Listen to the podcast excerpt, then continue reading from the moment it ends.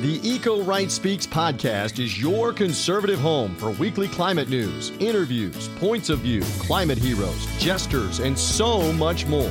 We'll share the stories of people leading in their local communities and around the country. Welcome to the Eco Right Speaks podcast. It's brought to you by republicen.org.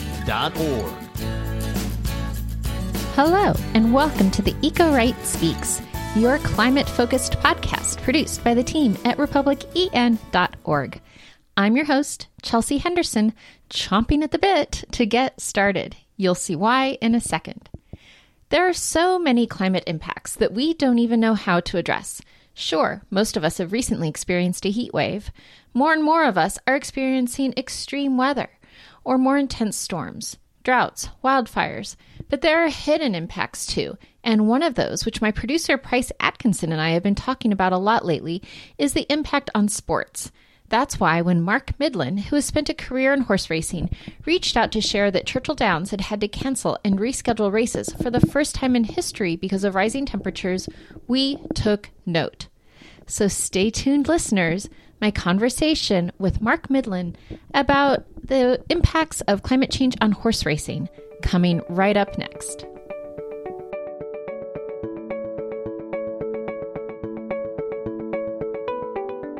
Listeners, welcome back. I feel the need to talk fast and with like a an announcer voice as I sit here in conversation with Mark Midland. Mark, welcome to the show. Thanks. Glad to be here. So, um, was super excited. You know, Price, our producer, he and I are big sports fans, and I actually don't know a lot about horse racing, but we've been looking for and we plan to have um, different sports um, folks come on and talk about some of the impacts they're seeing with warmer weather, extreme weather, climate change. And um, you were sort of dropped into my lap the experiences that you've had at churchill downs and and having to um, postpone races because of the weather before we get into the nitty gritty i just thought give me some horse racing 101 is there a season that it typically runs like what sort of what are the ideal conditions what is the the wear and tear on horses, on trainers, on everyone involved. So if you want to give me a little 101 and listeners little 101, I think that'd be great. Yeah. Uh, well, you, a lot of people probably don't know, but horse racing goes on about 364 days a year. Really? I had no idea. Okay. Yeah. And uh, there's a lot of, they call it circuits, but, you know, the horses will race in New York and move from track to track and uh, you know the best conditions for the humans of course are you know nice warm and sunny and you know 85 degrees um, you know and if you're you you've ever seen horses in the field they're pretty hardy uh, they'll they'll move around and do well when, when it's pretty darn cold and uh, you know they're out there on you know we're in a heat wave right now uh, they can be out there in the sun as long as it's not too too crazy so um, because of uh, sort of the economics of horse racing the interest of different states and different tracks uh, that are running, it's going on essentially year round. And surprisingly, probably more surprising, but in the wintertime, there is racing in New York, uh, mm-hmm. uh, Kentucky, and some other places, uh, Maryland, and, and, some places that get pretty cold. And uh, the the horses are fine to run in the cold. The one thing that really affects um, horse racing is uh, is the thawing of uh, once you start going up and down around 32 degrees the dirt will actually freeze and then uh, it's actually okay if it's frozen because you've got an even surface. But then if it starts to go above 32 in the middle of the day, then it starts to unfreeze ev- unevenly in different spots and creates an unsafe environment. So those are kind of some of the different things that we we deal with with horse racing. So, in your in your ideal world, you're moving from state to state, and I live in Maryland, so I should know a little bit more than I actually do.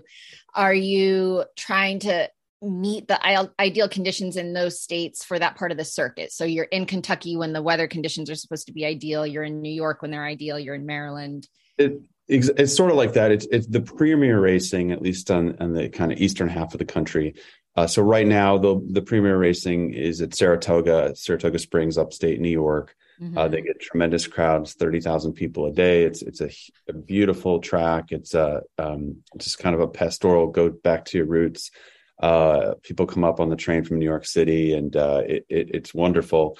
And so that's sort of the premier meet of uh, the second half of July and August, uh, and then in the spring and fall, you'll have big racing in Kentucky. You'll have big racing also uh, in New York to some extent, and then in the wintertime it goes down to to Gulfstream down in Miami mm-hmm. or up Fort Lauderdale area, and so.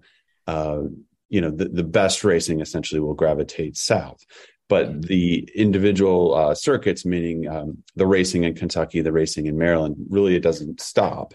It's mm-hmm. just that uh, the winter racing in Maryland and Kentucky is not as quality. So the sort of the second string, if you will, or um, minor leaguers, if you will, are, are, are continuing there. So you've talked about the impacts of winter, and I am particularly keen on the whole freeze melt cycle because I broke my ankle on both sides. Ooh. In 2016, slipping on the ice that had formed after uh, we'd had heavy snow, and then we had a melt cycle. We were in the like 40s during day, everything would melt. Single digits at night, everything would freeze back up. So I, if I were a horse, Terrible. I wouldn't even want to run on the 32 degree flat surface. Um, can't imagine. But what about warm weather impacts? Yeah, um, warm we- weather is, you know, I think to some extent the horses are similar to us humans. Um, you know, you can go out, you can go out and exercise in the 80s, mm-hmm. uh, the low 90s, you know, and you can you can also do that even uh, once it gets warmer. But you start to really have to start to be careful and uh, think about uh, things once you start getting into the high 90s or the 100s. Mm-hmm. Uh, you know, for the horse races, they're they're going out there for just you know a minute or two, but they are exercising, if you will, or performing at full full speed. So uh, it, you definitely want to uh, con, you know take safety and concern, and and uh, it's it's a huge concern. And so some of the tracks have done like this weekend already. Uh, at least one track has shifted to start at ten thirty in the morning, essentially mm-hmm. trying to be done you know by three or two thirty in the afternoon before like the real heat of the late afternoon comes in. Yeah. So, and I will um, just note for our listener, listeners that as we're recording, you know, over 110 million Americans are in the middle of a heat wave, and 60 million of us are going to experience triple digit temperatures this weekend. So it's a scorcher um, with the heat dome, as I understand, kind of settling over some of the hottest parts of the US. It is a scorcher for sure. And, uh, so it's it's definitely a concern um, with uh, with horse racing, and uh, we have had some cancellations. We had some last month, and uh, you know, where it was too track, hot. It was too hot to race. It's too hot, and yeah. you know, there's no reason to take chances. It's also no fun for the spectators either, uh, and the people that are working outside. Uh, it's just an outdoor sport so it's very much a concern and uh, you know obviously that it's not a good trend as we're seeing more and more of these yeah. hot days and record setting days every summer it seems like well i was going to say it isn't just the horses like i definitely care about animals and, and horses are not just i mean they're multi-million dollar investments right so mm-hmm. you have i mean i know they're they're strong and powerful and they can probably endure a lot but you still have to be careful with them you can't just if one gets hurt or one is out or one i don't know what how horses how um heat stroke would manifest in horses but i'm assuming it's similar to how it manifests in humans some of them you know they they sweat a little bit and some of them are considered non-sweaters so mm-hmm. uh, the trainers usually know some you know some of them handle the heat a little better than others mm-hmm. uh, but it's you know it's just one of those things where you start to push the athlete a little bit right and it's like when you get into like let's say football camps in August, and and you've got sometimes kids, grade school kids, in, in pads uh, in the heat of August and uh, around the entire country. And uh, you know, you start to have to really be on your toes and start thinking about you know hydration and breaks and when is too much, you know, two days are too much and things like that. And so I think that's sort of the mentality um, with horse racing is you know the constant monitoring of the weather uh, races, you know, they do get canceled from time to time because of lightning um, or uh, you know really inclement weather. Will the the, the days just canceled because of, a, you know tremendous storm or something like that? So, you know, the racetracks I think are are really good about uh, canceling when when need be. Mm-hmm. It's just a tough uh, you know decision when where's the line when you're going into um, like this a three day weekend where we might be looking at you know 95 degree temperatures uh, yeah. in different jurisdictions and and when you have a you know these races that you have i know that they're different scales right? There are smaller races and and kind of the the derby ones that we those of us that don't even follow horse racing on the regular know about. I can't imagine the economic impacts. Like let's say that you had to cancel is Tur- churchill downs is your track but there's also a race right? Churchill downs isn't that right. the name of a okay like well churchill downs is the track but so the derby is you know that's the biggest race of the year in this country and the, day before they have the kentucky oaks for the the fillies um, but they race about about 80 days a year. So mm-hmm. and they have a meet. Their Derby meet is sort of May, June, and then they come back again in September for a few days, and then they race in November. So they kind of have different different seasons and different concerns with each of those seasons. But thankfully, with the Kentucky Derby is always the first Saturday in May. Uh, usually cold is the consideration. Yeah, still temperate. Yeah. Yeah. There's no, there's never really a heat consideration there. We're energy optimists and climate realists. Stand with us at republicen.org. Now, back to this week's episode. Some of your smaller races, even that, the economic impacts of delaying a race or of rescheduling a race must be, you know, it's not insignificant. It's not, but uh, it's not that bad because it's, you know, it's not they're held every day. T- typically mm-hmm. on a race day, you might have eight to 10 races. And so, mm-hmm. you know, I would compare it to like Major League Baseball. You've got a 162 game season. You're, mm-hmm. you're ultimately going to have con- cancellations when you have the, mm-hmm. that many events. Whereas uh, maybe for the NFL, and they've, you know, through COVID proven to be pretty nimble with cancellations as well. But they've got a 16 game season or well no i guess we're up to 18 now um i'm you know dating myself there um you know so but maybe the cancellation's a, a bigger deal, but uh, again, they've proven to be pretty nimble when when they've had to be. So let's just um, put our climate change hat on for a second and imagine that you know these cycles where we're seeing. Um, I just read that there's like a 99% um, guarantee that 2022 will go down as one of the top 10 hottest years on record, and and nine of the 10 hottest years on record have all been in the last 10 years right? So we're con- we're in a trend now. We're we're getting right. warmer we're getting warmer. What do you see sort of the long-term implications? Are are folks like you going to have to start thinking about policies or um, shifting seasons or doing something so that as the days get warmer as you have more of these um, you know 95 plus degree days having to make accommodations Definitely. And, uh, you know, fortunately, it's not spread out evenly, the impact, right? So that the tracks that run in the spring and winter and fall aren't, aren't really impacted um, much at all. So it's really the tracks that are, that are running in the summer. And, uh, you know, a lot of these calendars have been established for decades.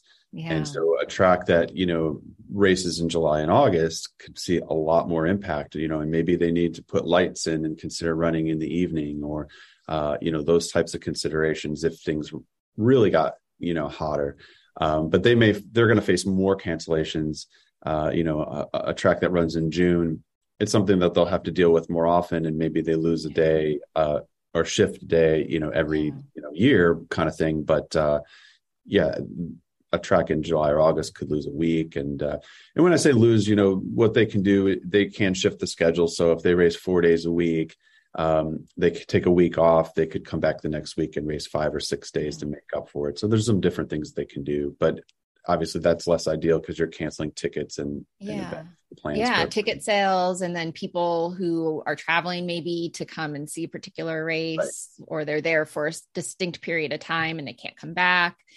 Is there any impact on the horses of not having their races on schedule? Like, do they need like humans, right? We need to do our physical activity a certain, you know, to get better at it or to stay to maintain your your level of fitness. They'll they'll work them out in the morning. So generally, mm-hmm. every track has workouts from like six to ten a.m. in the morning, which is uh coolest. Yeah. They get up early and it's it, and it's cool and uh and again it gets really cold other times of year, but uh yeah, so they'll they'll do that. So they're covered from a fitness perspective. Okay. I mean, what you were saying about um, installing lights and maybe having evening races, which you know definitely change shifts the culture a little bit, but also I know that this has been an issue where our evening temperatures are starting to set new evening temperature highs which is definitely new, right. a new pattern. And so that could end up being a short term fix, but maybe not so great in the long term. Although you're never going to have a 90 degree night. I mean, hopefully never have a 90 degree night. Um, they have uh, horse racing in Dubai and Saudi Arabia in the Middle East at night. And so they, they definitely do it, do it over there. And I'm, I've not, not been there. So I'm not quite sure exactly how hot it gets, but it gets pretty hot at night in the Middle East. Yeah. Yeah. No, that's true. I hadn't really thought about that. Um, well, is there any, um, are you seeing drop offs in on the you know sort of the hotter days where you're actually having races and the number of people who want to attend um, as spectators? Do you hear um, from the people who are working concessions or uh, tickets or otherwise um, keeping the the horse track moving? Um, do you hear from these folks as well? Is that where you're seeing some I mean, it's definitely a consideration. It's I think no different in the summer. You know, like it's great to go to an outdoor concert to a certain point when it's just too hot, and you don't care who has a ticket for you because you don't want to go out in the heat. You know, yeah. uh, so I think there's that. That's just something that uh, it it does have an impact for sure. Maybe the size of the hats on uh, well, I guess Derby is still in in May, so that's not going to be yeah. Derby's pretty good. I was going to say you might want a less like a more mesh kind of hat if you're going to be in. Um, well, this has really been fascinating. I just think it's like one. I'm always trying to find the unthought of um, Im, Im, impact from climate change, and this was one that I just hadn't really hadn't been on my radar. And I appreciate you walking me through a little horse racing 101 and um, I can tell you because I have terrible luck that if I did get a ticket to come see a race, my race would be the one that was canceled. So, well, then you don't lose. So that's good. Oh, I guess that's the silver lining, right? the one time I had tickets to see the Chicago Cubs, it was pouring rain so hard that they canceled the game at 10 a.m. We didn't even make it out of my friend's apartment we were staying with because it was so bad. So, um, but I would love to come down sometime and check out what you're doing, and um, but not in July or August. Right, come down anytime. We're in uh, Louisville, Kentucky, and uh, I know uh, I was going to say there's always good racing, uh, and uh, May and June are are the best times, or, or Kentucky Derby week, which is uh, late April to for Saturday in May. All right, well, I'm going to put that on my bucket list, and I um thank you so much, Mark, for your time. Thanks for having me. Hi, I'm Peterson Toscano, host of Citizens Climate Radio.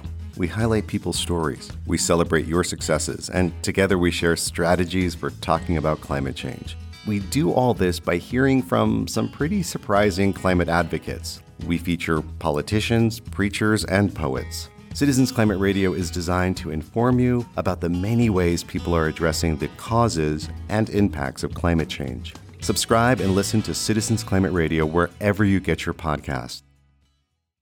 Price, are you racing forward with this week's episode? That was bad. Sorry. Yeah, that was that was a a really weak, cheesy attempt at horse racing humor, Chelsea Henderson. I know. I've actually never been to a horse race, so I don't know what the humor is like there.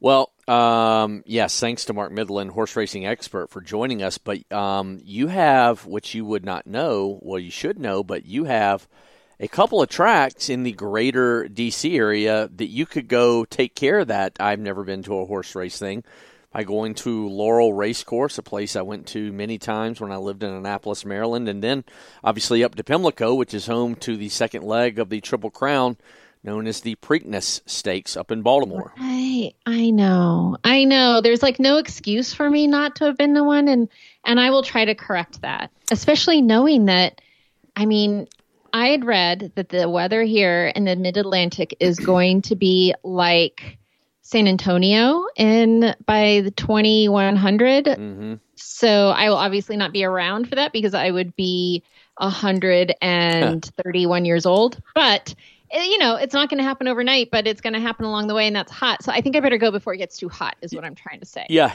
yeah, you need to go before it gets too hot. Um, and as Mark mentioned, you know, horse racing canceled um, at Churchill Downs back in June because of uh, excessive heat in the 105, 110 heat index range. Um, that's the first time I believe that they had canceled racing uh, going back almost 10 years to 2012. And before that, I believe it was going back something like 50 years. um, since the first time they had had to cancel racing, at least at Churchill Downs. I mean, there's race courses all I mean, race courses all across the country, literally starting at Del Mar, you know, where their slogan is one of the best there is, where the surf meets the turf.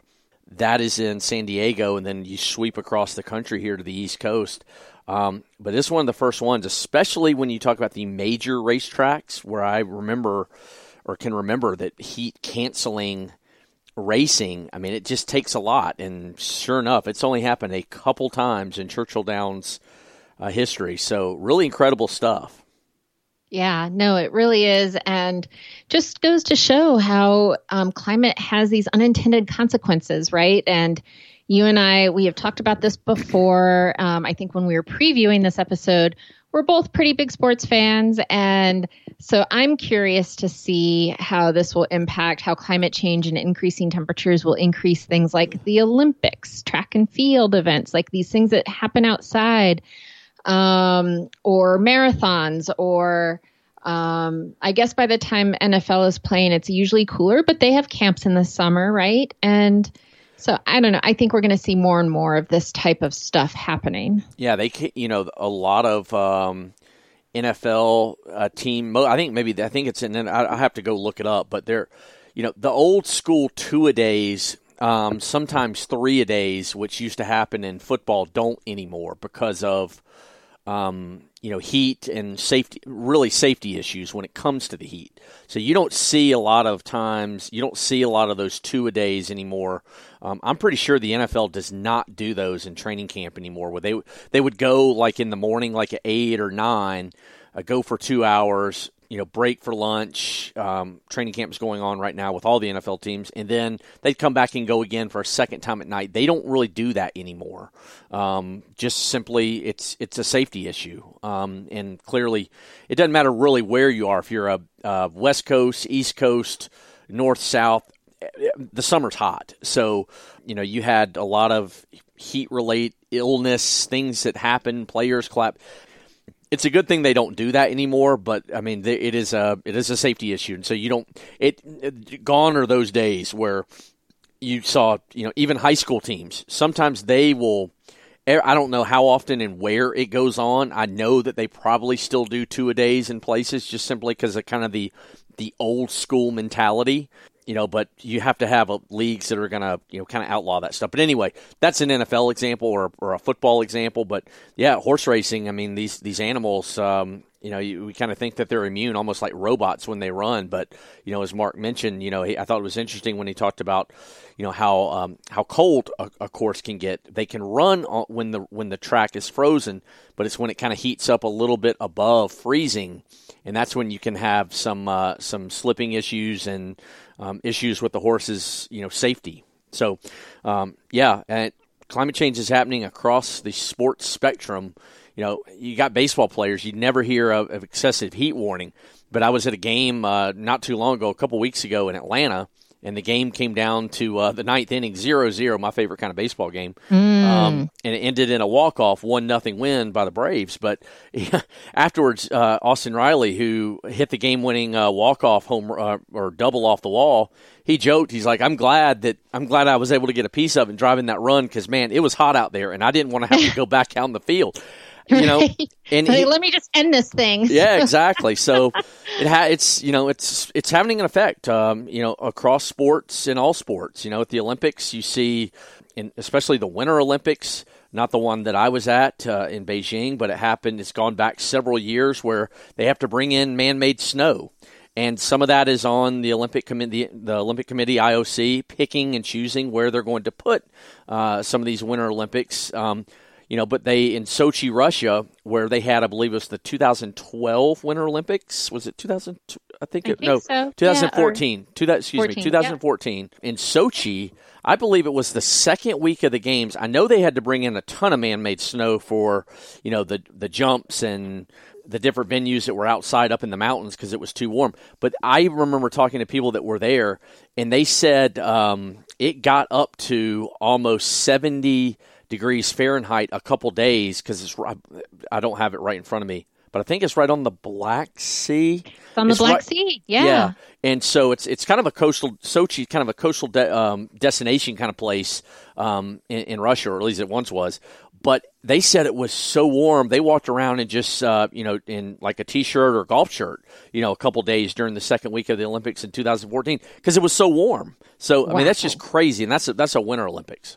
Yeah, that is crazy. So anyway, Well, if you are are someone you love, works on sports and sustainability, hit us up. We might want that person on our show. Yeah, we'd love to uh, kind of explore some other uh, ways that climate change is intersecting with sports. I know uh, there's some teams looking to build uh, facilities that are coastal in nature. The Tampa Bay Rays coming to mind, and you know they've had to scrap a couple places uh, that they had potentially looked at or sites that were talked about about building a new ballpark for the Rays because of sea level rise. They want to do it, you know, in a place that's close to the water, you know, economic development to build up things around it. But some of those places that they had looked at have now since been scrapped simply due to sea level rise. So there are different intersections that climate change is having with sports. And if you, like you said, Chelsea, if you've got uh, any listeners got an idea, know somebody, has a, a topic, want to explore, hit us up, let us know. We're always happy and want to have suggestions from you, our listeners. Price, who are our new members this week? New members William T. in Oregon, Joanne S. in South Carolina, Doug T. in Washington State, Marilyn B. in Utah, and then David M. on South Croix Island. I have to go and look that up Wow. to see exactly where that is. But thanks to our new members for standing with us. That's just a, a hand, handful, of five random ones we picked.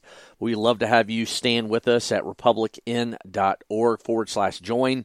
It takes mere seconds. You get weekend review that Chelsea sends out every single Friday.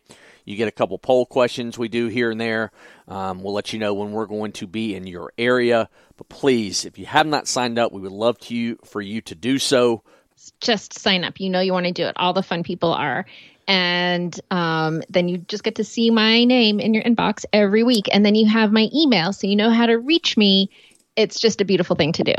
Also, you obviously are listening to this podcast because you're interested in climate for some reason, for many reasons. Uh, and we thank you for listening every single week, or if this is your first time for listening. But if it is your first time, we hope that you will um, consider hitting that subscribe button. R- look at your phone right now. Look at your tablet. Look at your computer. Hit the subscribe button, especially if it's on uh, iTunes. Um, we would love for you to download, listen, subscribe, and have a new episode brought to you every single Tuesday to your smartphone, your device, wherever it is you listen to podcasts.